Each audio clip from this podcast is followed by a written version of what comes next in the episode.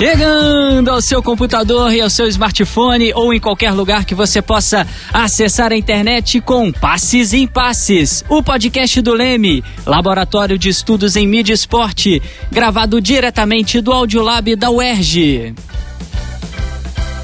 Eu sou Felipe Mostaro e esse é o nosso segundo episódio do Passes em Passes. Aqui falamos das alegrias e dos conflitos do esporte trazendo sempre aquilo que você ainda não ouviu sobre o esporte, não é isso mesmo, Matheus? Exatamente, Felipe. Debate que ajudam a gente a entender como o esporte consegue mexer de maneira tão profunda com todos nós. Você ama esporte e quer acessar um conteúdo exclusivo feito por quem realmente pesquisa o esporte? Então seu lugar é aqui com a gente. E o tema do nosso segundo episódio é o imaginário da seleção brasileira. Já agradecendo a todo mundo que mandou pergunta aí pra gente, acessou não só o nosso podcast em várias plataformas, no Spotify, no SoundCloud, no Deezer. Você que acessou qualquer uma dessas três, marca lá, começa a seguir o nosso podcast, que sempre quando a gente fizer uma nova publicação, você vai ficar sabendo e vai receber essa publicação. Não ouviu o nosso primeiro episódio ainda? Então acessa lá, foi o direito de torcer e hoje a gente está aqui com o nosso segundo episódio. Entra lá na nossa plataforma para mandar pergunta para a gente também. Estamos aqui recebendo com muita, muita honra o diretor do nosso laboratório de estudos de mídia e esporte, sociólogo e professor de comunicação da UERJ, Ronaldo Elau. Muito obrigado pela presença, amigo. É um prazer enorme estar aqui. Eu queria agradecer vocês é, pela iniciativa e parabenizar também por essa iniciativa, pelo podcast. Sou muito grato a vocês, tá? Parabéns mesmo. Também estamos aqui, ele já entrou antes no programa, já tinha chamado, vai ser devidamente apresentado Matheus Reis, pesquisador do Leme, graduando aqui da UERJ e também jornalista da Rádio Globo e CBN, que vai participar e apresentar o programa junto comigo, não é isso, Matheus? Isso mesmo, Felipe, tamo junto, obrigado aí pelo convite, professor lá, um grande abraço, prazer estar aqui com vocês no podcast. Também estão aqui no nosso estúdio nosso diretor e roteirista Fausto Amaro, a nossa produtora Marina Mantuano e nosso editor Léo Pereira. Muito obrigado pela presença de todos no nosso programa. Depois dessa preleção, né, desse mapa tático, vamos começar o jogo. Não é simples falar do imaginário né, e da simbologia em torno da seleção brasileira. A história do Scratch nacional é marcada por altos e baixos, momentos de aproximação e afastamento da torcida.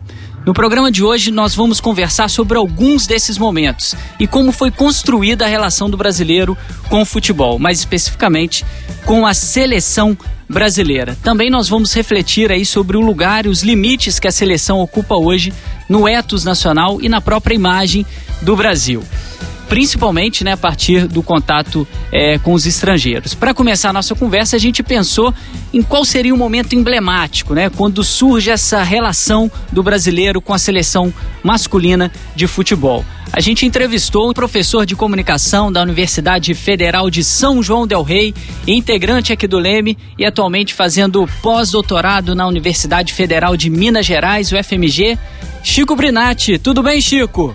Tudo bem, Felipe? Prazer estar falando com vocês aí do Passos em Passos, do Leme, esse grupo de pesquisa tão importante na minha formação. Professor Ronaldo Delau, um abraço para ele, para Gastaldo, para todo mundo, para Matheus, vocês que estão aí no estúdio. Beleza, Chico. Para começar, né, a gente estava comentando aqui antes que muitos pesquisadores citam aí o Sul-Americano de 1919, a Copa de 1938, a derrota de 1950 e outros também os primeiros títulos da seleção brasileira, o tricampeonato, né, 1958, 1962, 1970. Mas a gente pesquisando, tentando encontrar aqui no nosso programa, nosso segundo episódio, qual seria um momento emblemático para a formação da relação do brasileiro com a seleção brasileira, mesmo passando por todos esses eventos aí que eu citei, você traz uma novidade para a gente aí na sua pesquisa, não é isso, Chico? Olha, Felipe, todos esses eventos que você cita, né, Sul-Americano de 19, a Copa de 38, né, que é a primeira que o Brasil realmente consegue ter um êxito, né, é, 30 e 34 ele só teve, na verdade, campanhas desastrosas, digamos assim, e a derrota de 50, as vitórias, né, de 58 em diante, enfim, são eventos que, que realmente marcam essa, essa relação da torcida com a seleção brasileira.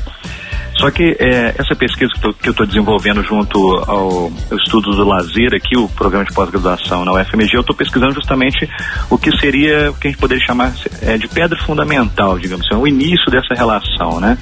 E aí a gente tem, oficialmente, pela CBF, pelos dados, o início de uma seleção brasileira em 1914, né? Contra, no, no jogo contra o Exeter City da Inglaterra, no dia 21 de julho, no campo da, das Laranjeiras e tal. Só que antes a gente já tinha os combinados regionais, né? Então tinham jogos de times estrangeiros que vinham ao Brasil, como a seleção da Argentina, é, o Corinthians Team, que era um time amador da, da, Inglaterra, né? Que veio aqui por duas ocasiões. Então esses jogos você já tinha pela imprensa um discurso de é, patriotismo no ato de torcer por aquele, pelas equipes, né? Aquilo que eles chamavam de scrats, né? Os scrats é, cariocas, paulistas, é, e de brasileiros que eles chamavam. Então, assim, você tem muitos elementos de simbologia nacional aplicados a esses times. O primeiro jogo, por exemplo, de 1906 contra uma equipe sul-africana que chamava Whites, que o combinado paulista perde de 6 a 0 em casa, ele é um jogo festivo em homenagem ao presidente recém-eleito, Afonso Pena, né, que estava fazendo uma viagem pra, é, a São Paulo. E o time joga com é, a camisa do Mackenzie, que é uma camisa vermelha, que é homenagem ao Mackenzie, que é o primeiro time de brasileiros, time de futebol de brasileiros, Futebol Association, né? E já em 1908, na, no Rio de Janeiro, a excursão do, da equipe da Argentina, você tem uma equipe já jogando com uma camisa branca, calção branco, mas com fitas verde e amarela, é, que demonstram aí, digamos assim, uma, uma relação com os símbolos, né, é, da nação naquele primeiro momento ali de Primeira República, né. Beleza, Chico. É, e aqui a gente está no Laboratório de Estudos de Mídia e Esporte. Nossa foco, né, nossa intenção é sempre um olhar para qual foi a narrativa da imprensa. E nesse sentido, qual foi, né, o que a imprensa contou quando falou desses primeiros movimentos, né, desses primeiros jogos dos scratches? Se a gente pega esses jogos, né, e são vários jogos, são é, se eu não me engano aqui, são 40 e poucos jogos, né? É, entre combinados carioca, paulistas, combinados de ingleses que, que atuavam no, no país e combinados de brasileiros que eles chamavam. É, a gente tem uma criação do que a gente pode chamar, digamos, de um repertório de cobertura jornalística que é a mesma que a gente encontra hoje é muito próximo, vinculando o ato de você ir ao estádio, de você torcer para aquela equipe, como é, um, um ato de patriotismo. Então você tinha crônicas, né, que saíam nos jornais, aí você, vários jornais impressos, da Gazeta de Notícias, O País, é, Correio Paulistano, o Estado de São Paulo, Jornal do Brasil, enfim, todos eles uma narrativa muito próxima, que era o fato de você torcer para aquela equipe estar tendo um ato de patriotismo, a defesa do seu país em campo. Despertava o interesse do público que via nesse ato de torcer pelos brasileiros, né, um símbolo de defesa da própria nação. E no momento que você tem ali, né, é, de Primeira Guerra, em que você tem é, uns sentimentos de, de defesa do seu país, da sua pátria, muito aflorados, e você tem esses jogos, digamos assim, com equipes estrangeiras em que você colocava naquele primeiro momento é, a vitória em campo como a vitória de uma, de uma nova nação. Então você mostrava que o, brasileiro ele poderia competir com outros países de igual para igual. Ele poderia vencer os ingleses, os corinthians, eles poderiam vencer os, os portugueses, os argentinos. Então é, é, era meio que, como a gente fala muito de 50, quando a gente começa a dizer que o Brasil tenta, tentava se posicionar num cenário pós-guerra, né, como uma equipe, é, um, um, protagonista, digamos assim, daquele momento no, no, mundo, né, com a construção do Maracanã, de um, um projeto de nação para vencer aquela Copa do Mundo. Nesse momento pré-seleção brasileira, antes de 1914, a gente também tem esse tipo de, de construção, de, de que o país é um país é, que pode ser grande grande, que pode ser como os países europeus, que pode ser como a Argentina, porque é, pode vencê-los em campo com os seus esportes, né? Que é os jogadores, os atletas. Isso indica para a gente um ponto que vai ser fundamental aqui no nosso Passes em Passes é a relação do esporte com outros campos, o campo político, o campo econômico, o campo midiático. É, nessa sua pesquisa, né, esses primeiros movimentos desses times, a gente pode dizer que seria é, o início do processo narrativo que vai culminar nesses outros eventos, no Sul-Americano de 19, na Copa de 38, a derrota de 50 e por aí vai? Sim, a gente tem nesses primeiros jogos alguns vestígios dessa construção, né? Você tem crônicas que, é, falando sobre o dia a dia do Rio de Janeiro, em que o cronista se identifica como é, uma pessoa sendo levada a atos de patriotismo porque ele estava interessado na vitória do, do, do time é, contra os argentinos em 1908 isso, né? Então se você pega ali, você vai fortalecendo esse tipo de construção a um ponto de chegar no ano de 1913, você tem uma série de partidas você tem a vinda dos portugueses, tem vinda de uma equipe da, da seleção chilena, vem a, a, excursão do combinado paulista para o Uruguai e Argentina, e você consegue as suas primeiras vitórias ali em campo. Então aquilo vai aflorando um, uma necessidade de se construir uma equipe que representasse todo o país, que acaba culminando com o ano seguinte, 1914, é, a formação oficial, digamos assim, da seleção. E aí dali em diante, óbvio que você tem vários embates, né? É, da questão de dos sul-americanos, os primeiros sul-americanos, né, com, com, a, derrota de 16 e 17, é, a influência de governos, e aí passa com a vitória de 1919, sendo que nesse primeiro momento, digamos assim, da seleção, nesse momento, a gente podia chamar aí, digamos, né, desse momento, inicial, na verdade, né, sendo a, a vitória que vai começar a marcar de forma muito forte a identidade nacional pela seleção, que é 1919, né? E aí depois a gente tem outros eventos que você citou muito bem aí, como a, o terceiro lugar no, na Copa de 38, né? E aí tendo muito da influência do, dos governos, né? É, usando a seleção como um instrumento de unificação nacional, como um sentimento de pertencimento, né?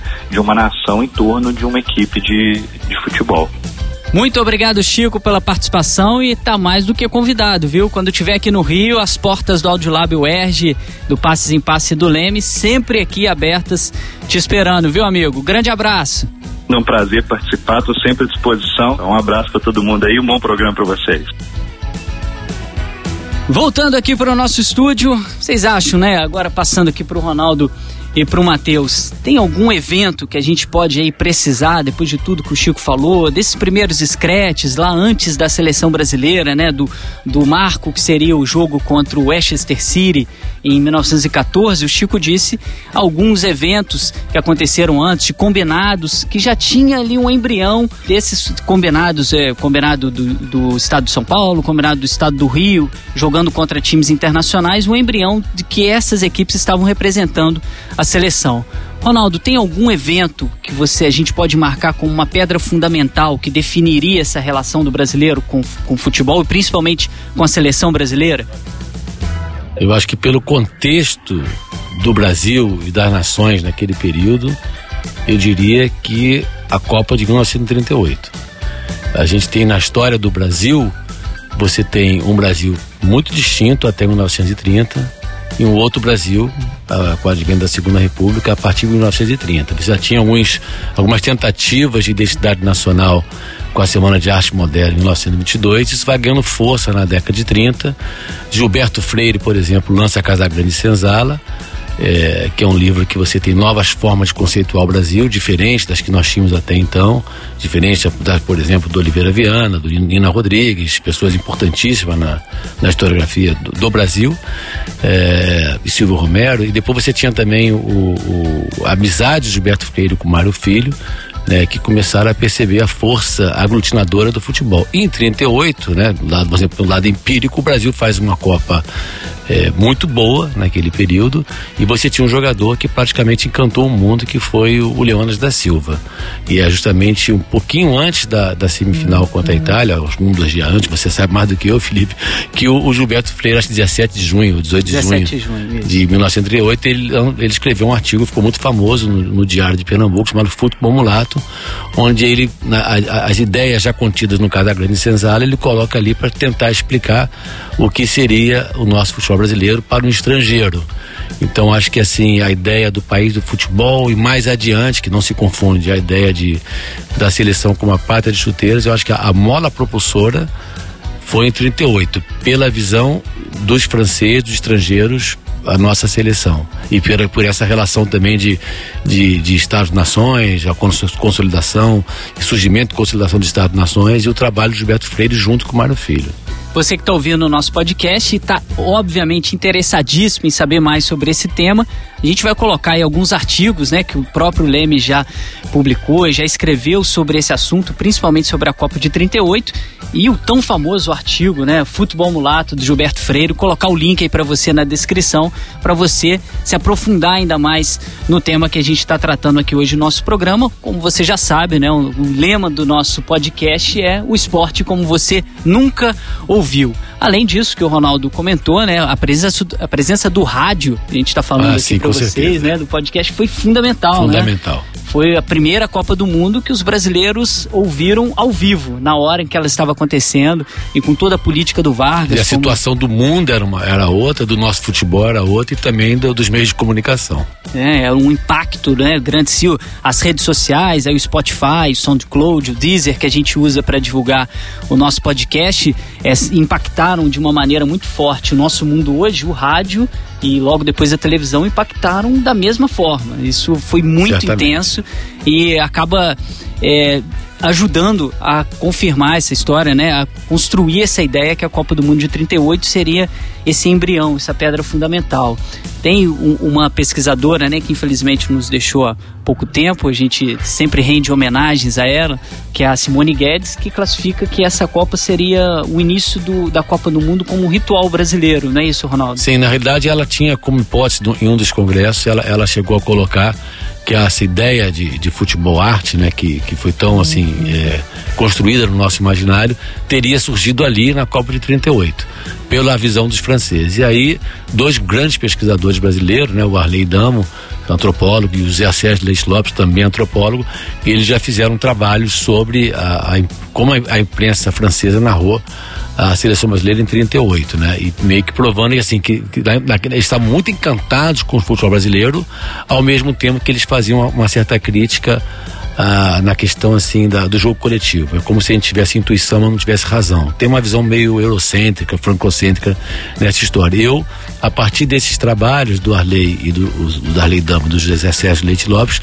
eu fiz um estágio sênior né, na França em 2017 e pesquisei jornais de l'Equipe, principalmente focando as Copas de 58 e de 98. 58 que o Brasil é campeão e joga a semifinal e ganha de 5 a 2 da França, e 98 que a gente vai à final e perde 3 a 0 para a França.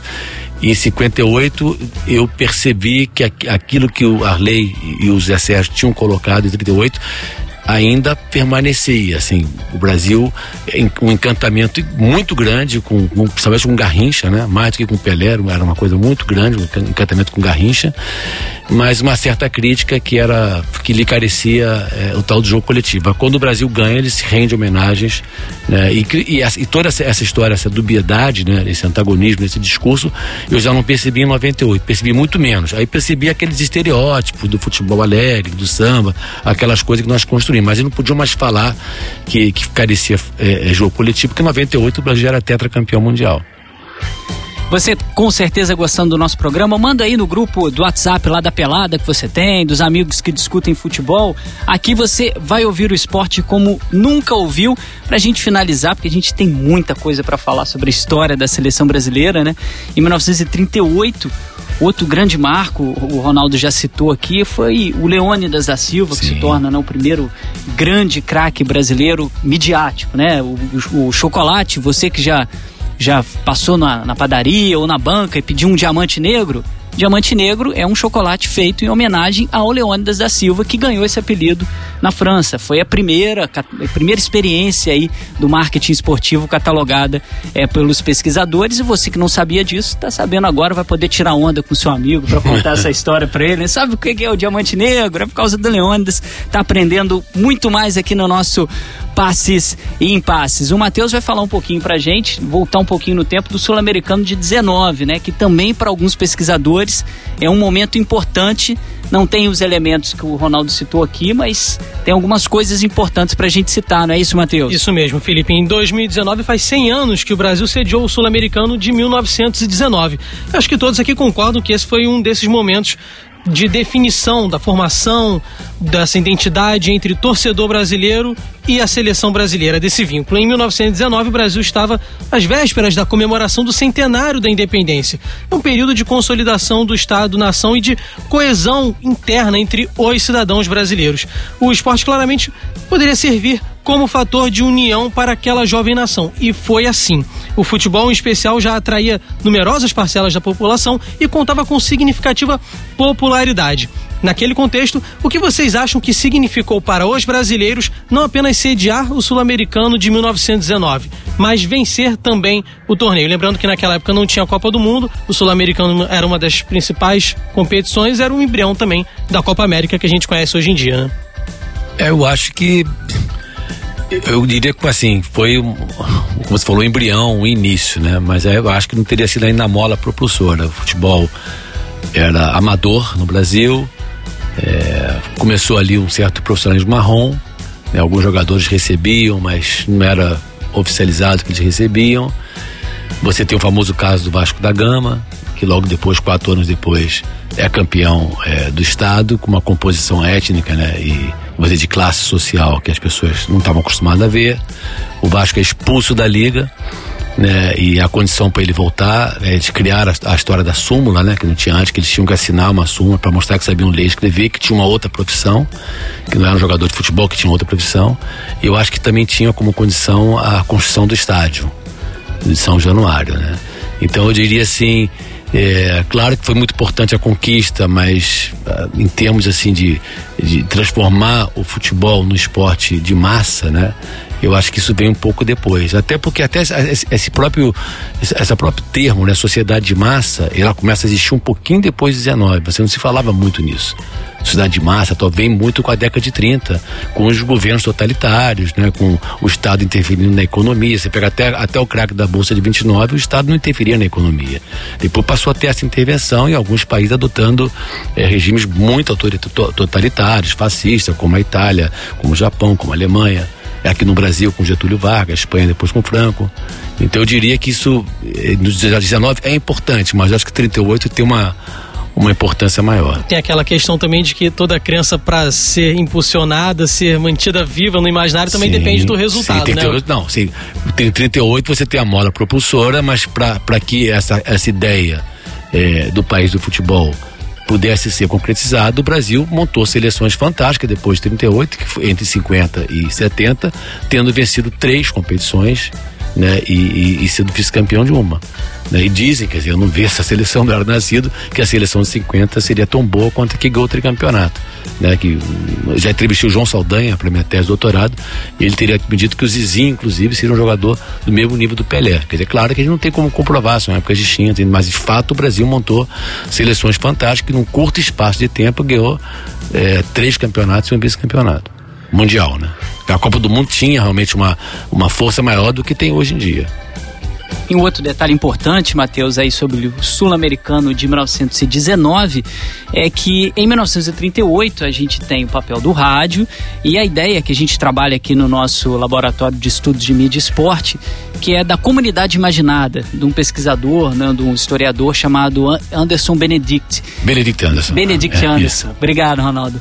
É, que é o que? Ele vai dizer que uma sociedade ela vai começar a tomar a ideia de que ela tem esse pertencimento a partir dessa ideia de comunidade imaginada. Todos se imaginam, não estão no mesmo espaço físico, mas todos por algum eixo, aí entra o rádio, partilham da mesma ideia, da mesma narrativa. Isso aconteceu em 38. Em 1919 a gente ainda teria era o jornal impresso, a maioria da população era analfabeta. Isso é uma fagulha, mas para ganhar o país inteiro, de norte a sul, o rádio vai ser fundamental para criar essa ideia de comunidade imaginada e trazer o, o brasileiro para essa relação com a seleção brasileira mais intensa. Tem um dado aí interessante, assim, pega em 19 mesmo, o escritor Lima Barreto, não sei se foi antes ou depois do Sul-Americano, ele tentou fundar a Liga Antifutebol, porque ele dizia que o futebol era muito elitista e muito racista que é no esporte de branco. E logo depois tem uma crônica do Graciliano Ramos que dizia que o futebol era fogo de palha.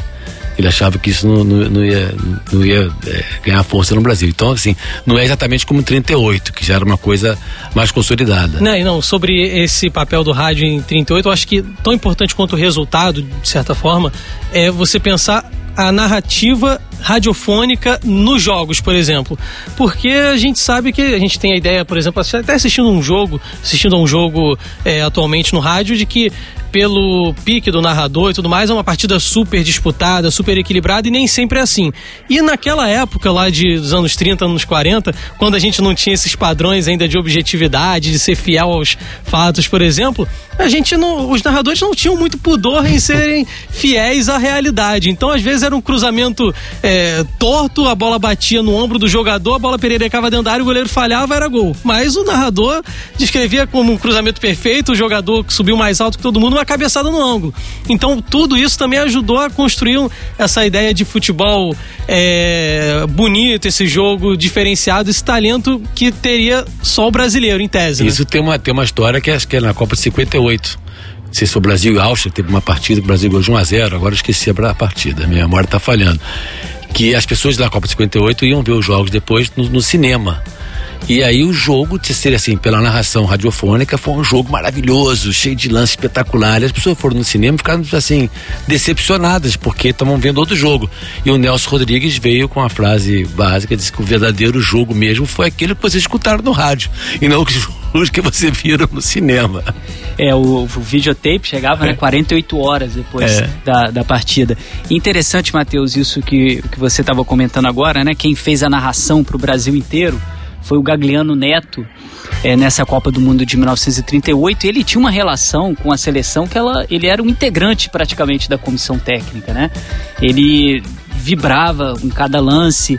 E você que está ouvindo o nosso, nosso passe em passe agora vai ficar sabendo. A primeira fake news de uma Copa do Mundo. Alguém ah. sabe qual foi a primeira fake news? Você já falou mentira, pra gente, né? você já falou. Vou falar agora pra quem está ouvindo a gente. A primeira fake news da Copa foi que o Gagliano Neto ficou tão desesperado com o famoso pênalti que o o Domingos da Guia tinha feito no. no teria teria sofrido. Atacante da, da, da, da, Itália, né? E que logo depois o, o juiz.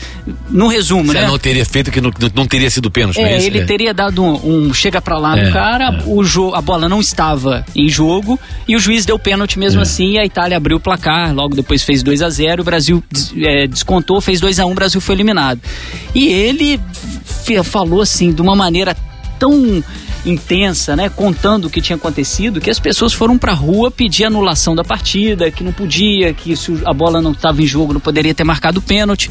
Inclusive alguns jornais aqui né, é, colocaram que o jogo será anulado e todo mundo foi para a rua comemorar. Então foi a primeira fake news. O jogo não foi anulado. O Brasil foi disputar o terceiro e quarto com a Suécia, ganhou de 4 a 2, mas foi a primeira fake news que a gente tem ideia no, durante uma Copa do Mundo de, de, afirmar com todas as letras na capa do jornal: jogo Brasil-Itália será anulado, vamos para a final. E o Brasil acabou não indo. É para entender um pouquinho desse imaginário de como isso que você comentou, o narrador se inseria nessa atmosfera de torcer para a nação, né? E como que isso ajudou no imaginário da seleção brasileira. Até hoje não vou nem me prolongar muito porque já é outra história, mas para lembrar um pouco disso, e mesmo quando tem transmissão com TV, vocês lembram daquele jogo na, na Copa de 98, que era Brasil e Noruega?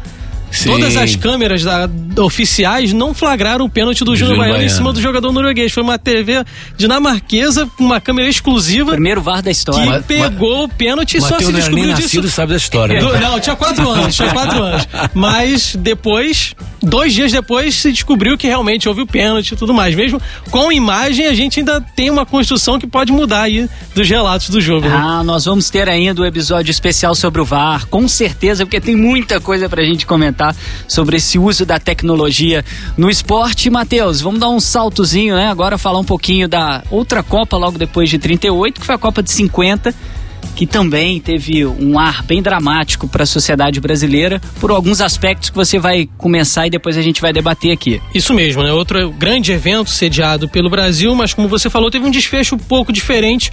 Pelo lado da infraestrutura, o Brasil contrariou as expectativas, conseguiu erguer até então que era considerado o maior estádio do mundo, o Maracanã, capacidade para 200 mil pessoas na época. Além do Rio, outras sedes foram Belo Horizonte, Curitiba, Porto Alegre, Recife, São Paulo. O Brasil vinha de quatro vitórias vitórias e um empate na competição. Até que chegou o dia da final, a gente já sabe o desfecho dessa história, perdeu para o Uruguai. E aí houve né, a sensação misto né, de euforia pré-jogo e a extrema decepção pós-jogo, né, que marcou não apenas a história do futebol brasileiro, mas também a história do Brasil como nação, como país. Não à toa chamamos o episódio de Maracanazo. Pensando no imaginário da seleção, que é o tema do, do nosso bate-papo aqui, do podcast Passes em Passes, como essa partida moldou essa construção? Lembrando que até aquele momento o Brasil não tinha Copa do Mundo, Argentina e Uruguai já eram potências com mais títulos, Uruguai bicampeão, inclusive bicampeão mundial, bicampeão olímpico. Bom, é, sobre essa Copa, um livro que eu recomendo, que é bem legal, é o livro do Paulo Perdigão, Anatomia de uma Derrota. Paulo Perdigão, inclusive, era, acho que era, era, crítico de arte, ele não era, um, não era um cronista esportivo e ele relata, inclusive, que ele nem gostava tanto de futebol. Ele tinha 11 anos de idade, ele foi àquela Copa do Mundo com o pai dele, ele relata, inclusive, que os, os, os únicos abraços que ele recebeu do pai eram nos gols do Brasil naquela Copa e ele fica bastante traumatizado com a derrota em 50 e principalmente com o drama do Barbosa, do goleiro da seleção de 50. Ele escreveu até um conto chamado O Dia que o Brasil Perdeu a Copa, que virou um curta-metragem do Jorge Furtado, chamado Barbosa, de 12 minutos, com Antônio Fagundes, que é maravilhoso. Nesse livro, Anatomia de uma Derrota, o Paulo Perdigão, ele, ele tem um trabalho fantástico de pegar, agora não esqueci qual foi a rádio, ele pega uma, a, a rádio ele faz minuto a minuto. Rádio Nacional. Rádio Nacional. Ele pega minuto a minuto para ver é, o que, que, teria acontecido. E, e, tem no imaginário que houve um momento do jogo que o capitão é, do Uruguai, que era o Bidúlio Varela, teria dado um, um, um, um soco, um tapa no, no bigode, se não me engano. Né? Ele disse que não, não viu isso em nenhum momento. Ele disse que tem um, uma certa discussão, que parece que o bigode deu uma entrada muito séria, mas que não teria esse tapa. Quer dizer, mas é engraçado que ele estava fazendo essa pesquisa e um, um, um colega lá, da, da, um profissional da, da Rádio Nacional, perguntou para ele assim. É, essa hora que, que, o, que o bigode vai levar o tapa, ele, pô, alguém viu o tapa. Você viu o tapa? Não, não era nem nascido. Quer dizer, o tapa que não existiu existiu no imaginário. Quer dizer, nós construímos toda uma história né, em cima daquela derrota. Apesar de que até então era a melhor colocação do Brasil em quatro Copas do Mundo. Eu acho que o que aconteceu ali é porque o Brasil tinha vindo de, de, duas goleadas, não era como é hoje, assim, não foi uma semifinal, final, eram quatro times né, para disputar uh, pontos, e a vitória valia dois pontos, não valia três pontos, quer dizer, a vitória três pontos é uma coisa bem mais recente. Então o Brasil ganhou de 6 a 1 e 7 a 1 da Suécia e da Espanha, enquanto o Uruguai empatou uma partida é, e venceu, Empatou com a Espanha e da Suécia. De 3 a 2, 3 a 2 no finalzinho. No finalzinho. Então o empate era do Brasil. Aí o Brasil faz 1 a 0 no início com o gol do Friaça, depois o, o Schiaffino empata e aí tem um gol uh, do, do Gija é, e, e, quando eu tive, eu tive no Uruguai e fui no estádio Centenário, tem um museu lá, é muito engraçado, porque duas coisas me chamaram a atenção, né? Primeiro que eles se consideram tetracampeões mundiais porque eles consideram o bicampeonato olímpico como Copas do Mundo, tá? Então que todas as culturas gostam de valorizar aquilo que as tornam diferentes, então elas tendem a aumentar a sua, as suas questões. E o gol do, do Gigi, eles botam assim, o gol do século. A importância que teve aquele gol né, no Uruguai. Então tem várias narrativas sobre essa Copa do Mundo. Jogadores do Uruguai e do Brasil eram amigos. Tem uma lenda, não sei se é verdade, eu acho que o Duro Varela, que ele depois saiu, foi tomar um café, alguma coisa num bairro em Copacabana e viu os brasileiros muito tristes. Né? Tem umas coisas que se conta aí que a gente não sabe até que ponto isso era verdade ou não, né? Mas assim, e também tem uma pesquisa que o Álvaro do Cabo fez que os, acho que os seis ou sete confrontos ou oito, sei lá, que ele tinha entre o Brasil e o Uruguai antes da Copa eram partidas muito duras, com empate, 1 a 0 para um, 1 a 0 para o outro. E o Uruguai, na realidade, ele foi foi beneficiado de certa maneira pelo fato de que como a Europa estava devastada pela Segunda Guerra Mundial, é, dois países do que seria do grupo dele não vieram para a Copa do Mundo. Então ele fez uma partida, ganhou de, de 8 a 0 da Bolívia, não foi isso? Filipe E aí depois ele já entrou nessa nesse quadrangular com Brasil, Suécia e Espanha. É, sobre esse episódio, assim, eu tava até pensando um pouco sobre ele. Eu acho que a gente tem um momento ali de tensão e de consolidação em relação a essa questão da relação da torcida é, brasileira com a seleção nessa questão do imaginário, porque a gente vê toda uma questão da culpa em cima do Barbosa, personagem negro, e que poderia resultar numa marginalização desse tipo de personagem, jogador negro, do time da seleção, o que poderia, de certa forma, colocar em risco toda a ideia de construção do Gilberto Freire e tudo mais, sobre um time é, miscigenado que representaria o Brasil e que essa seria a alavanca né, de, de identificação da torcida com a seleção. Mas, ao mesmo tempo, a, a comoção que teve ali, eu acho que foi uma forma de mostrar como já estava muito forte aquela ligação, porque você só se emociona, você só tem aquela empatia Sim. por algo que você se identifica. Então, do jeito que aconteceu aquilo ali, eu acho que no final das contas acabou reforçando também um pouco essa ligação já da seleção como algo que representaria o país, o que representaria ser brasileiro Mas, também. Vamos pensar também nessa questão que você tocou na questão da, da, da culpabilização do Barbosa, da, do negro. Você pega a primeira edição do livro clássico do Mário Filho, O Negro, no futebol brasileiro, que é uma edição de 1947. Nessa edição ele termina falando em democracia racial no Brasil. Em 1950, a segunda edição dele é 64, e ele era amigo do Gilberto Freire, com certeza ele sabia do que eu vou falar agora. Em 1950, a, as Nações Unidas, a Unesco, bancou pesquisas no Brasil para saber como é que eram as relações raciais no Brasil porque ela tinha como contraponto que não tinha apartheid, não tinha segregação racial como tinha na África do Sul e nos Estados Unidos. Então, partindo da hipótese que aqui teria uma democracia racial. E aí vários brasilianistas e brasileiros, como Gilberto Freire, participaram, Florestan Fernandes, Thomas Skidmore e outros participaram, Horácio Nogueira, participaram da pesquisa e descobriu que aqui tinha racismo sim. Mas era um racismo mais camuflado, não tinha segregação mas tinha racismo. Inclusive, a primeira lei antirracismo no Brasil, ela, eu não sei o número da lei, chamada de Lei Afonso Arinos, que foi o jurista. Né? É uma lei de 52, promulgada em 52, que foi uma bailarina negra que veio com a sua trupe hospedando no hotel em São Paulo, acho que era o Hotel Serrador, se não me engano, e ela foi barrada, então foi um escândalo, ficou muito mal para o Brasil. Então teve toda essa, essa história, aí foi a primeira lei, foi essa lei. Você pega a segunda edição do Mário Filho, que é de 64, onde ele, ele vai agregar a derrota em 50 e o bicampeonato, 58 e 62. O Antônio Jó Soares também, que é colega do grupo também, é, é professor de educação física, de educação, mas tem uma pegada muito forte de história. Ele teve o cuidado de pesquisar o, o livro do Mário Filho nas suas duas edições e ele percebe que o Mário Filho, apesar de dizer que não vai mudar nada na segunda edição vai apenas acrescentar dois capítulos, que era a revanche do Preto, a vez, a vez do Preto, se não me engano, você sabe, né? A aprovação do Preto, é isso? Aprovação né? do Preto, que é sobre 50, e a vez, e a vez, vez do, do, Preto, Preto Pelé e Garrincha. Mas aí ele muda dois parágrafos da primeira edição de 47 para falar que a democracia racial no Brasil não era completa porque ele, ele, ele, percebe que ele tinha que escrever alguma coisa nesse sentido. E tem um outro trabalho, que eu não sei o nome do título agora do livro, não sei se é da fama ostracismo, que foi do. foi, foi a dissertação de mestrado do Sérgio Soto, que ele, ele fala assim, apesar do Barbosa ter sido considerado culpado, assim, entre aspas, em 50, com bigode juvenal, um pouco, ele acha que a culpa do Barbosa, que o Barbosa teve uma carreira de muito sucesso depois. Sim. Ele, muito sucesso, tal, idolatrado no Brasil, no Vasco da Gama, etc. Quando o Barbosa para de jogar e o Brasil é bicampeão, é aí que a, culpa dele aumenta. Aí quando ele, todo, quando todo mundo quer ser lembrado, para de jogar, ele quer, ele, ele quer ser esquecido.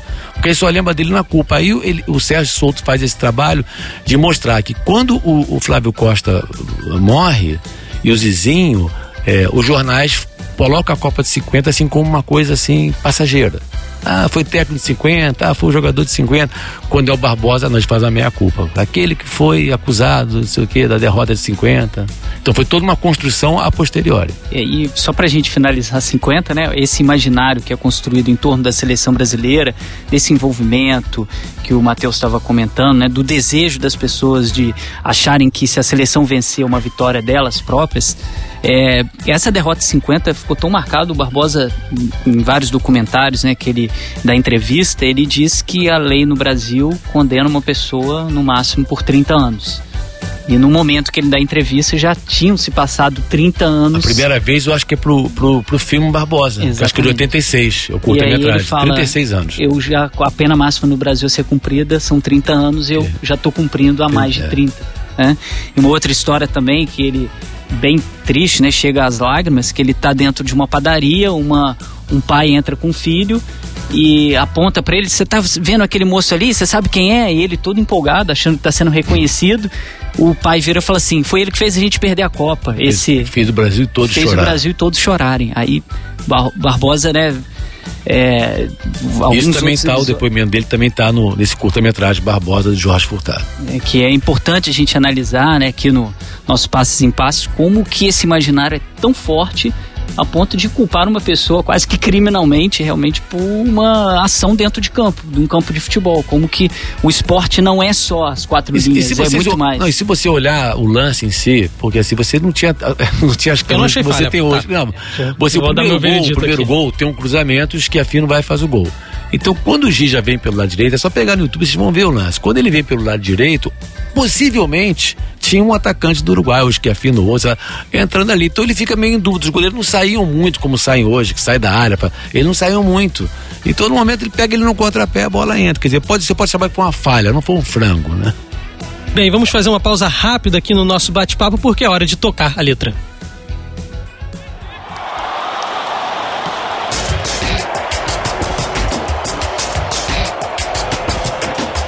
Como nós sabemos, né, relação música-esporte intensa. No nosso quadro Toca a Letra, vamos trazer sempre uma música que possui um forte vínculo com o esporte e mostrar como essa relação foi construída. A música que nós escolhemos para o quadro de hoje, dentre tantas que falam sobre a seleção brasileira, tem tudo a ver com o episódio sobre a criação desse imaginário. Solta a música aí, Léo.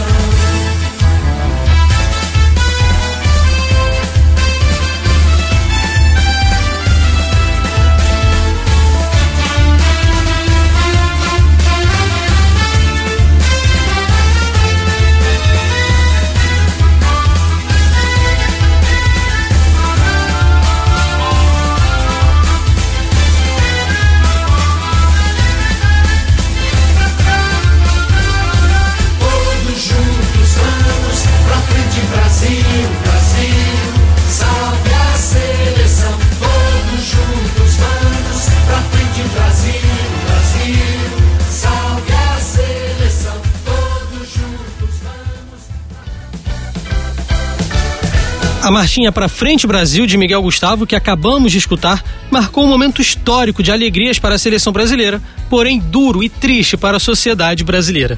O Brasil conquistava a Copa do Mundo de 1970 no México, tricampeonato da equipe Canarinho, um time que até hoje é considerado por muitos a melhor seleção de todos os tempos. Eu tô nessa lista aí de quem acha que esse time é o melhor da história. No entanto, o país passava pela pior fase da ditadura militar. Em 68, o ato institucional número 5 foi decretado, endurecendo severamente o regime. Emílio Garrastazu Médici, comandante do país entre 69 e 74, aproveitou o clima de euforia nacional com a conquista do tricampeonato para lançar e massificar campanhas publicitárias de exaltação do país e do governo. Para frente Brasil se tornou praticamente um hino para a seleção brasileira na Copa de 70. Ainda mais por ser a primeira competição transmitida ao vivo e a cores para todo o país. A composição de Miguel Gustavo era reproduzida por diversas vezes nos meios de comunicação na época. E aproveitando esse gancho aí deixado pela marchinha, né? Essa famosíssima marchinha que o Matheus já deu seu histórico. A gente já falou muito sobre a Copa de 50, né? E ela é emblemática da Copa de 1970. Antes da gente chegar no foco, né, em 70, você que está aí ouvindo a gente indo para casa, tá no intervalo do trabalho, no metrô, no ônibus, acompanhando nosso podcast e tá gostando, Agora a gente vai falar um pouquinho sobre esse tricampeonato. Começando em 1958, o Ronaldo é, já indicou aqui na sua pesquisa como que os franceses ficaram admirados, né? Como se reproduziu aquela narrativa de 38 e acabou se tornando mais robusta a ideia de futebol arte. Em 1958 é o primeiro título do Brasil e emblemático também por conta dos dois jogadores Pelé e Garrincha, não é, Ronaldo? Sim, é interessante gente perceber e quando a gente fala em estilo, eu, eu sempre polemizo um pouco essa história, né? Eu acho que quem, quem faz o estilo são os jogadores, o talento dos jogadores. Claro, tem o trabalho do técnico também, mas não adianta o técnico vai conseguir fazer jogadores que não têm tanto talento fazer esse estilo que a gente chama de futebol arte. Eu acho que houve de fato um momento que o futebol não era globalizado, que as pessoas não conheciam, só alguns jornalistas que vinham para cá para ver, assim, outros que iam lá para fora para ver, assim, também não, não, sabiam como os times jogavam. Hoje todo mundo joga na Europa, todo mundo viu futebol todo mundo. Você monta uma seleção que tem sei lá, falar entre vários jogadores. Você tá quatro aqui: Newton Santos, Didi, Pelé e Garrincha. Depois você tem, em, em 70, você tem Clodoaldo, vou botar, tirar o Clodoaldo, botar craques mesmo, Gerson, Pelé, Tustão e Rivelino, né, no Jairzinho, que na realidade não era a ponta direita, jogou na ponta direita, o Rivelino era 10, jogou na ponta esquerda. Então, esses jogadores acabaram é, assim, consolidando a história de que nosso futebol seria diferente, toda aquela aquelas coisas que estavam contidas no artigo do Gilberto Freire, que teria a ver com a nossa é, com a nossa coisa mineira, com a nossa coisa baiana, com a nossa coisa da negritude, da mestiçagem, que está tudo naquele artigo. Se não tivesse tido essas conquistas, talvez o discurso não teria tão forte. Então, de fato, se houve um estilo de jogar futebol brasileiro, é, eu acho que talvez naquela época a gente pudesse falar em estilo. No futebol menos globalizado, talvez sim. E foi uma coincidência de fatores que eram jogadores muito excepcionais. Muito excepcionais. E muito bem treinados. E isso, pouca gente fala isso, tá?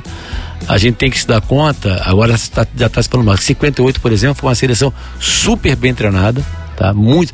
Acho que uma das primeiras, pioneiras, que levou psicólogo para a Copa do Mundo, tá? É, é, excelente reparação física. Em 70 o Brasil ficou acho que dois meses em, com, com, o trabalho do Lamartine da Costa, professor Gama Filho, conheço ele, é, para se adaptar à altitude do Guadalajara, foi um exemplo para o mundo. Então o Brasil voava em Guadalajara tá? Porque estava acostumado com a, se, se se, ficou acostumado com a altitude.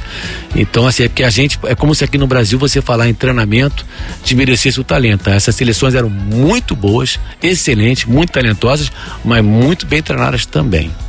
E isso, Ronaldo, é interessantíssimo você tocar nesse assunto, porque um dos focos, né, que a gente faz as nossas pesquisas aqui do Leme é essa ideia narrativa de excluir esse, essa preparação, como se o dom do brasileiro surgisse nessas Copas do Mundo como algo é, que só o Brasil teria, e muito da narrativa se exalta demais os jogadores e muito pouco essa, essa, essa preparação, principalmente em 58, 1970, né? A gente tem alguns trabalhos importantes do, do Tony com, com o Santoro, que a gente vai colocar aí na nossa descrição, daqui a pouquinho a gente vai, vai falar. É só você perceber temas, até né? quando a pessoa fala assim, é, Felipe é bom de bola, eu falo, ele é esforçado. Tô dizendo que ele não joga bola. Quer dizer, você, você desmerece o esforço, né?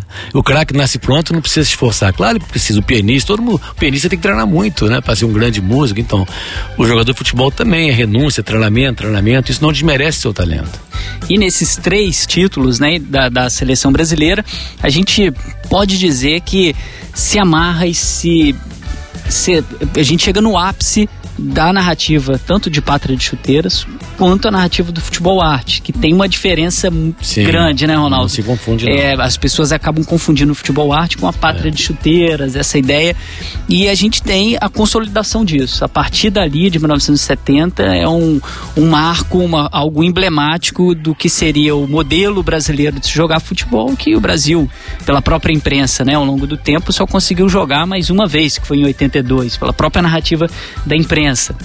O antropólogo Zé Carlos Rodrigues que me chamou a atenção no artigo que eu escrevi, que é sobre, esqueci o título agora, Futebol e Comunicação, a Consolidação do Campo Acadêmico. Ele leu o artigo e falou que eu estava confundindo, botando como coisas iguais o, o a pata de chuteira com o Brasil para do futebol. São coisas distintas, né?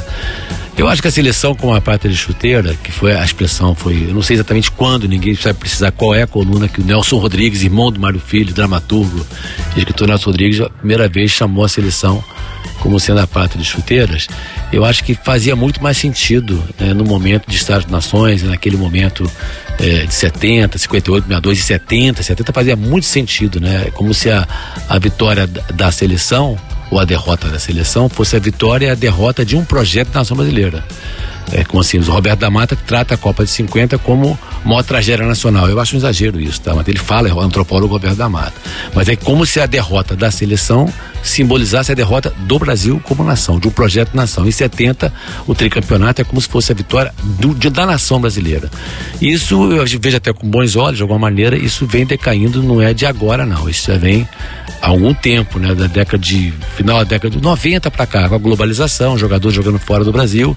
Você percebe que o tetracampeonato em 94 e o Penta em 2002 foram foram celebrados como vitória, como você vibra com a vitória do seu time, mas sim, a vitória da seleção, de um time de futebol, que é a seleção brasileira. Não teve feriado nacional como teve em 70, dois dias de feriado nacional.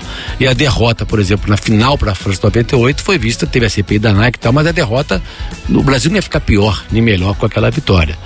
E depois o 7 a 1 mais emblemático, mais recente para a Alemanha, que virou meme, quer dizer, não foi visto como uma tragédia que o Brasil iria ficar pior por causa daquela derrota. Isso eu vejo com bons olhos, com uma certa maturidade da sociedade civil brasileira. Esse é o segundo episódio do nosso Passes em Passes, o esporte como você nunca ouviu. Matheus, aproveitando essa deixa aí do Ronaldo, tem outra pergunta, não é isso, Matheus? Exatamente, Felipe. Se no passado a seleção acabava desfrutando dessa grande popularidade entre os brasileiros, era vista como motivo de orgulho, nas últimas décadas essa relação como o próprio professor acabou de falar, tem mudado. O Hugo Lovisolo, que é um dos fundadores do, do grupo Esporte e Cultura, junto com o professor Elau, que está aqui com a gente, disse no início dos anos 2000 uma frase que repercute até hoje nos debates sobre o futebol nacional. Na época, uma entrevista no jornal o Globo, ele disse, o Hugo disse, abre aspas, o orgulho nacional não sofre mais com as derrotas, há uma diversificação de interesses com, em outras modalidades de esporte e lazer. O futebol já não tem tanto peso. Ele concluiu, pátria calça chuteiras cada vez menores. Fecha aspas.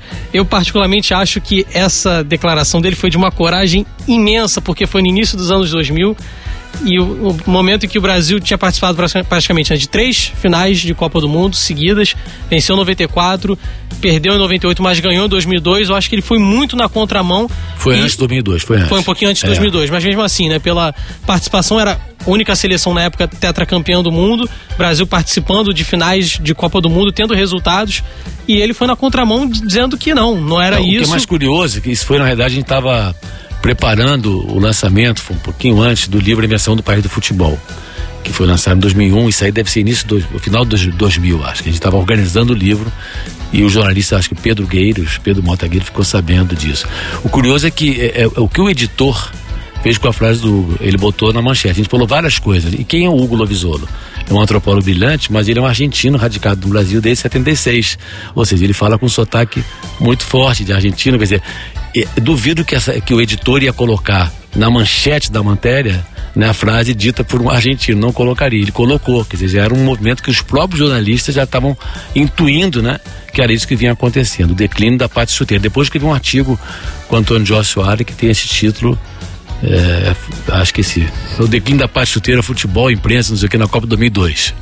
Mas o título é o declínio da pátria de chuteiras. E ao final de toda a Copa do Mundo, esse é um assunto que vem à tona, né? A última pesquisa do Instituto Datafolha registrou um número significativo de brasileiros que não gostam de futebol. O que vocês têm a dizer, é, em primeiro lugar, sobre essa relação do torcedor com a seleção brasileira? Nessa, nesse momento atual. De modo mais amplo, como está a relação do brasileiro do futebol? O Brasil pode voltar a ser considerado o país do futebol? Vou trazer uns dados aqui para vocês que eu peguei. 22% dos brasileiros nessa pesquisa do Datafolha, é de setembro desse ano, um mês atrás, afirmam que não tem time de futebol. A maior torcida do Brasil, acredite, é a dos sem time. Dado de setembro deste ano, como eu falei. Em janeiro de 2018, ano da Copa do Mundo, 41% dos entrevistados disseram não ter interesse por futebol, 26% grande interesse, 23% médio interesse, 9% pouco interesse. na mesma pesquisa, interesse pela Copa do Mundo. 42% não tem interesse, 24% grande interesse, 23% médio interesse, 9% pequeno interesse. E essa variação de interesse varia conforme a renda. Menos, menor renda, menos interesse. E outro dado que eu também peguei, de 2003 até agora, seleção brasileira jogou 252 vezes, contando os dois amistosos que vai fazer contra Senegal e contra a Nigéria lá em Singapura. Só lembrando, Matheus, a gente está gravando o programa no dia 7 de outubro, né? Uma segunda-feira, então quem for ouvir já estiver sabendo do placar aí do Brasil e Senegal e Brasil e Nigéria, mas pode continuar que esses dados que você traz aqui pra gente são impressionantes. Vamos lá. Aí ah, esse levantamento que eu fiz antes da um pouquinho antes da, da gente falar sobre esse assunto aqui no podcast Passes em Passes, 252 jogos. 110 deles o Brasil era obrigado a disputar ou em casa ou fora de casa, por torneio eliminatória, Copa do Mundo, tudo mais, quando já tinha algum lugar pré-definido. Né? Então, é, por conta desses torneios, uh, o Brasil realizou 142 amistosos. Desses 142 amistosos, onde o Brasil poderia, em tese, negociar onde poderia jogar, no Brasil ou em outro lugar, 16 vezes o Brasil jogou em casa, de 142 jogos. 16 apenas em casa. Passo a bola aí para vocês. Bom, qual é a pergunta? a relação do torcedor com a seleção Olha, nesse primeiro, momento assim, atual. Eu não tenho os dados, dados do passado para comparar, mas assim, a minha sensação é de que no passado também seria isso. Eu acho que a maior torcida é daqueles que não gostam, não acompanham futebol, mas acompanham a cada quatro anos. É pelo menos quadrenal. esse dado de, da torcida sem time já está estável há pelo menos uns 15 anos. Eu acredito que sim. Eu acho que antes também. Eu acho que assim. Eu acho que talvez a mudança é que você hoje tem uma diversificação maior de esportes que podem competir com o futebol. Mas acho que o Brasil ainda seria o país do futebol daquele número de pessoas que acompanham os seus times. Então o que mudou de fato, mas não foi de agora também. Bota de uns 25 anos para cá, até um pouquinho mais, é que hoje os torcedores que gostam de futebol torcem mais para os seus times locais do que para a seleção brasileira. O que antes você era meio que dividido. Você tinha um carinho muito grande pela seleção. Hoje você tem um carinho maior porque você prefere seu time ser o campeão brasileiro.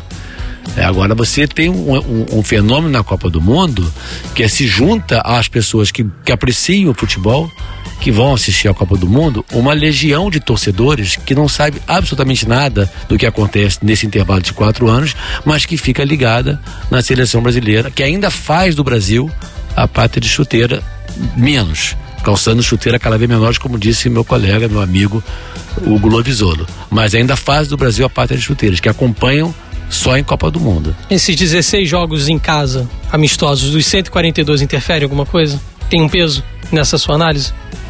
Não saberia dizer, não sei, porque a televisão também hoje transmite os jogos, né? Eu acho que, que a relação do brasileiro mudou com a seleção daqueles que acompanham o futebol no dia a dia, daqueles que só vinham a cada quatro anos, se mudou, acho que o impacto é menor ela mudou daqueles que acompanham o futebol no dia a dia. O cara que torce pro Flamengo, pro Corinthians, Vasco, Botafogo, eu acho que essa relação se modificou. Até porque ele olha a seleção, muitos jogadores, se ele não acompanha o futebol da Europa, muitos ele tem que começar a conhecer naquele momento. Ele não vê os seus jogadores. Antigamente você sabia, ah, tem um do Vasco, tem dois do Flamengo, tem um do Fluminense, você sabia os jogadores que estavam ali. Hoje você não sabe mais. Ele sabe que porque você acompanha muito futebol de fora, mas eles não estão ligados aqui. Você não tem uma relação de, de idolatria tão forte como você tem com os jogadores do seu time locais.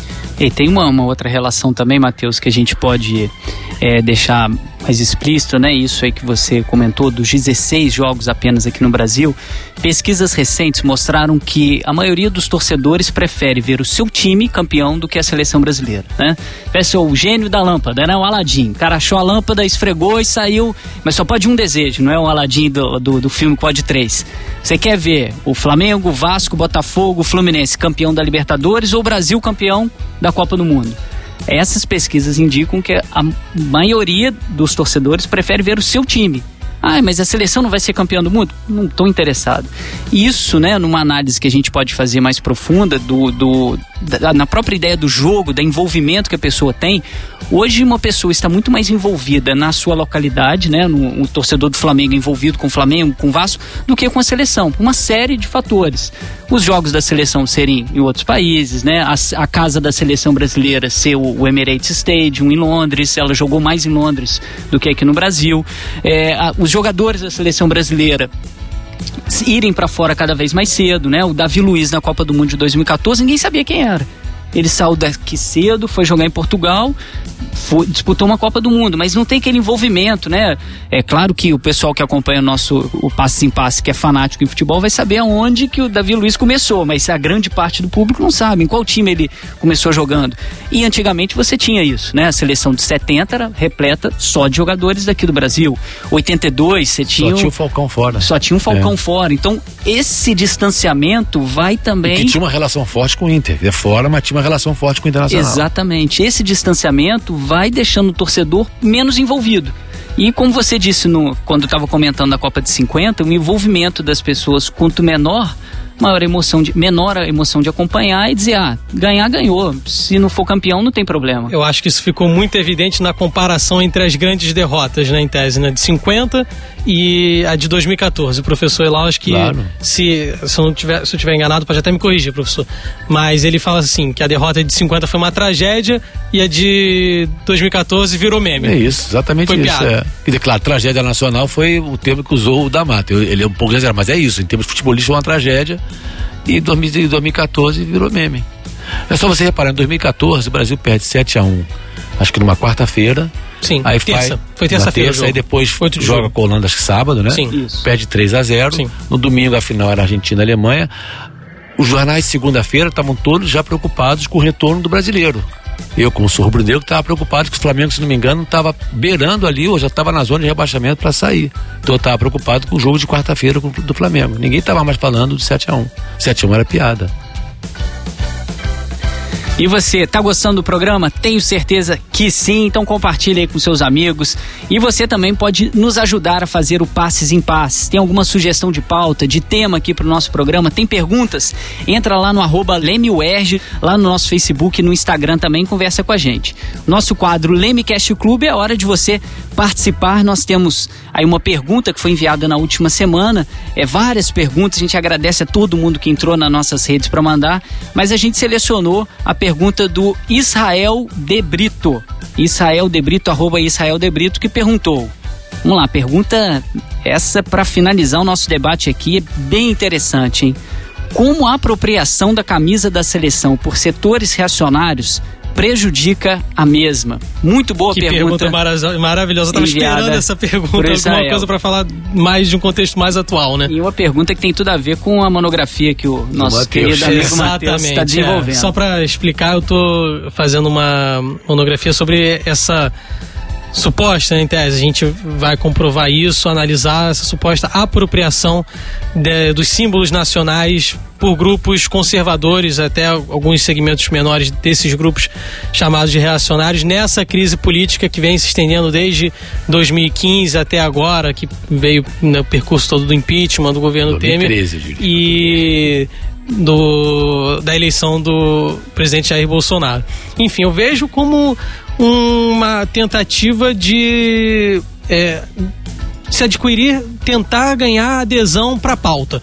Eu acho que é, houve, aí eu também pesquiso um pouco a questão da, da participação da, da imprensa nisso, a gente percebe uh, um discurso uh, que representou na imprensa a forma como esses grupos conservadores queriam ser representados, com algumas formações discursivas, assim, como cidadão de bem, querendo bem do Brasil e tudo mais, para esse grupo que queria, por exemplo, impeachment e posteriormente é, aderiu à candidatura do presidente Jair Bolsonaro. Então, nesse cenário, a gente vê o uso dos símbolos como uma estratégia retórica aí para tentar é, ser um, uma pauta, um movimento totalizante de que agora é o momento, não tem como mais voltar, é esse o caminho e para isso fazer uso dos símbolos nacionais como forma de atrair, é, ter legitimidade, né, ganhar apoio.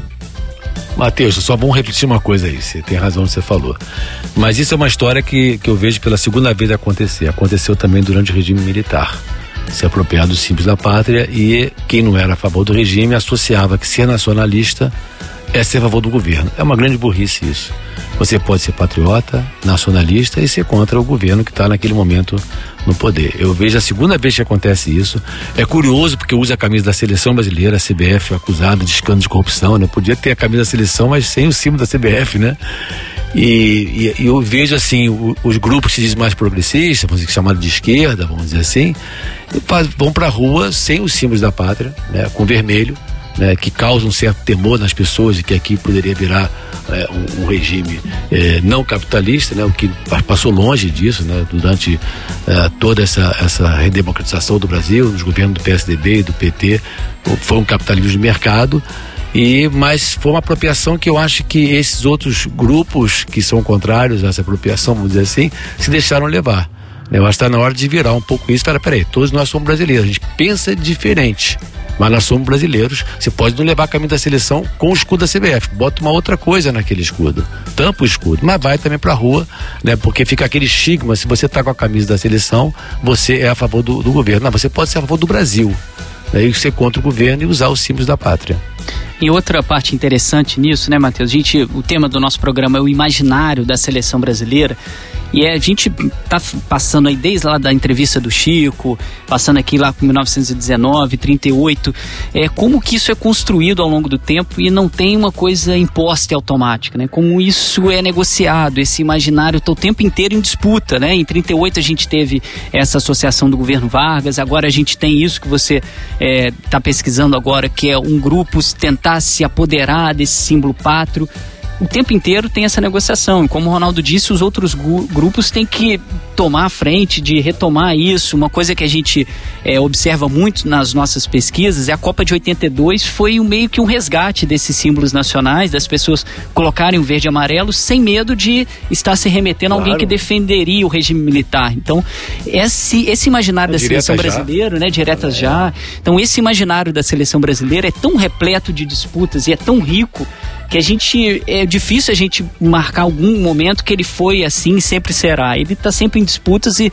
a gente não sabe como vai ser em 2022, por exemplo, na próxima Copa do Mundo.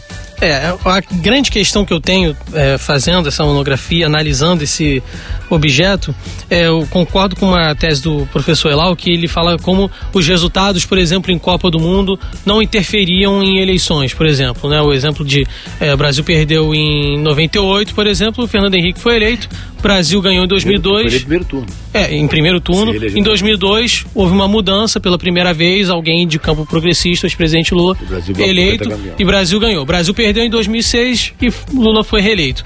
Agora. 2010, 2014. Brasil da mesma perdeu, forma. É. Agora, a grande questão é, diante de todo esse cenário em que é, tem uma mudança da representação da camisa, dessa menor ligação do torcedor com a seleção brasileira. E aí eu acho que o 7 a 1 também teve um, um papel nisso, de ser um baque. Você não acha que esse, nessa, nessa, nesse período de mudança há um espaço para novas representações em torno tanto da camisa, tanto da seleção brasileira, que não seja a favor, por exemplo, não seja tão ligado ao esporte possa ir para um outro campo, por exemplo, o campo da representação política da seleção brasileira, nesse vazio um pouco de representação causado pelo 7 a 1 ser algo mais ligado à política, por exemplo. Tem um artigo da Folha de São Paulo que eu até peguei aqui no final, logo após o 7 a 1 Ele diz assim: uh, deixa eu só pegar aqui. A ideia de uma pátria sem chuteiras, na célebre formulação de Nelson Rodrigues, terá provavelmente sofrido um subterrâneo desgaste ao longo dos anos. Um país mais diversificado, plural e rico foi deixando de ver nos campos de futebol sua única fonte de compensação diante de muitos insucessos do seu projeto econômico e social. Injustificado talvez tenha se provado o hábito de depositarmos tanto de nossa identidade nacional num único esporte, num único campo, num único jogo, que sempre, que sempre é o de hoje, do futebol. a paixão futebolística sobreviverá, claro, apesar do pesadelo de ontem. Ontem se referindo é, à derrota do 7 a 1 O editorial foi no dia seguinte. Mas o massacre teve no brutal e inesquecível, não maculou apenas a mística da camisa verde e amarela. Talvez venha a significar também o encerramento de uma época em que o país, estádio, povo e torcida, governantes e técnicos, nação e seleção tendem a ser vistos como mesma coisa. Ele dá um cenário aqui praticamente de terra arrasada, em que, olha, seleção brasileira acabou com 7 a 1 talvez até tomado pela emoção. Há espaço para isso causou esse vazio que gerou essa apropriação? É que eu tô achando, eu sou orientador de monografia dele, ele tá querendo uma orientação agora aqui, mas eu não, não vou orientar agora não. Tá todo mundo ouvindo, né? O pessoal que no nosso passe em passe está sendo orientado também. Tá, vai todo é uma mundo, grande pergunta que eu vai tenho. Vai todo mundo vir para assistir sua defesa, hein, Se Mateus? esse vazio causou, de certa forma, isso. Porque o que eu vejo também... Oh, causou apropriação, você quer dizer? Um, um vazio que vem caminhando por conta desse dessa desvinculação da seleção e projeto de, de político, maneira, de nação. Mesmo, mesmo, essa apropriação política, eu acho que isso não, não vai impactar na, na, relação do brasileiro com a seleção. Ela vai continuar, as pessoas Sim. que torcem para os seus times de futebol vão continuar nesse momento mais ligadas aos seus times de futebol. Entendeu? O que, eu tô, o que eu tô falando é assim, é, é além da, da, da camisa da seleção, são todos os símbolos pátrios que foram sequestrados e que o outro grupo deixou esse sequestro. Ele não foi lá retomar. Falaram, peraí, nós somos todos brasileiros. A gente tem divergência política, mas a gente vestir também, sai com bandeira do Brasil, sai com a camisa da seleção. Se, tá bom, tira a CBF, mas bota a camisa verde e amarela. Somos todos brasileiros. Entende o que eu tô falando? Mas orientação a gente faz depois. e você que está aqui participando dessa orientação, participando do nosso programa, acompanhando no Deezer, no SoundCloud ou no Spotify, segue a gente lá nas redes sociais para mandar pergunta e sugerir temas. A gente já está chegando no finalzinho do nosso programa. A gente vai para o nosso quadro Onda Zuleme.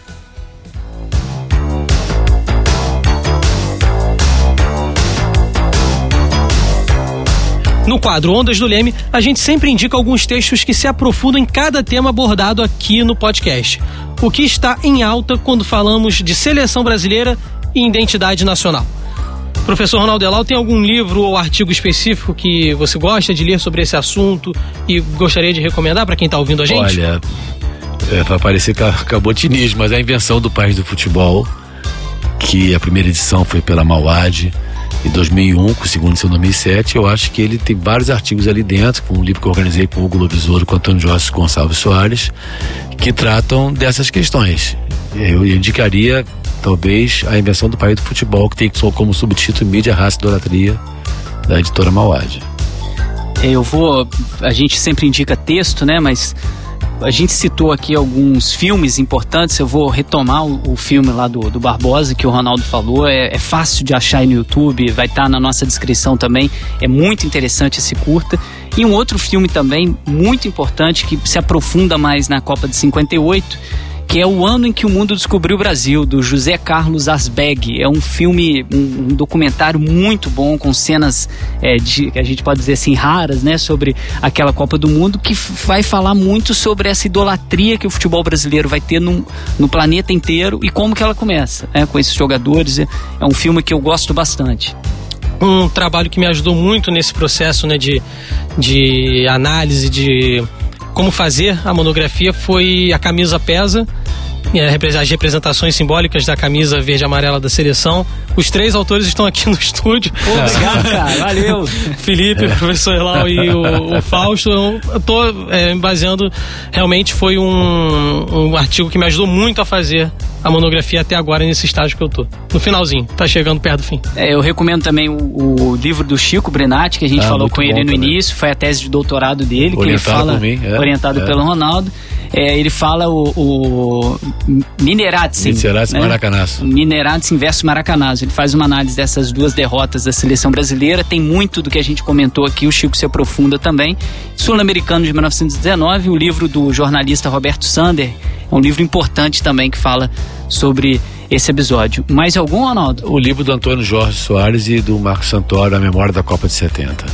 Muito bom também. E outro, já que a gente está comentando, Copa do Mundo, Comunicação e Identidade Cultural no País do Futebol. Um livro né, que o Leme lançou em 2017. Não, não 14, 2014 né? foi o seminário que nós Isso. organizamos. O livro foi 2017. Esse é o seu com Álvaro. Esse, ah, esse é meu com Álvaro? É, então ah, 2000, não, esse é 2014. 2014, 2014 que dá um panorama de todas as Copas emblemáticas. É, o título do 2017 com esse Gastaldo é parecido. É. Que muito importante também.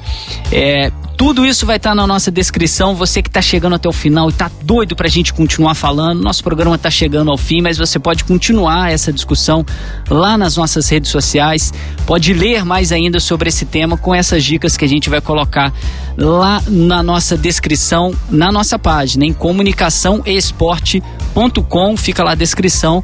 Nas outras redes a gente não consegue colocar todos os links para você. Se tiver faltando alguma coisa no Face, no Instagram, é só correr lá na nossa página. Para finalizar o programa, o Léo vai, rolar, vai rodar pra gente a vinheta Jogo da Vida.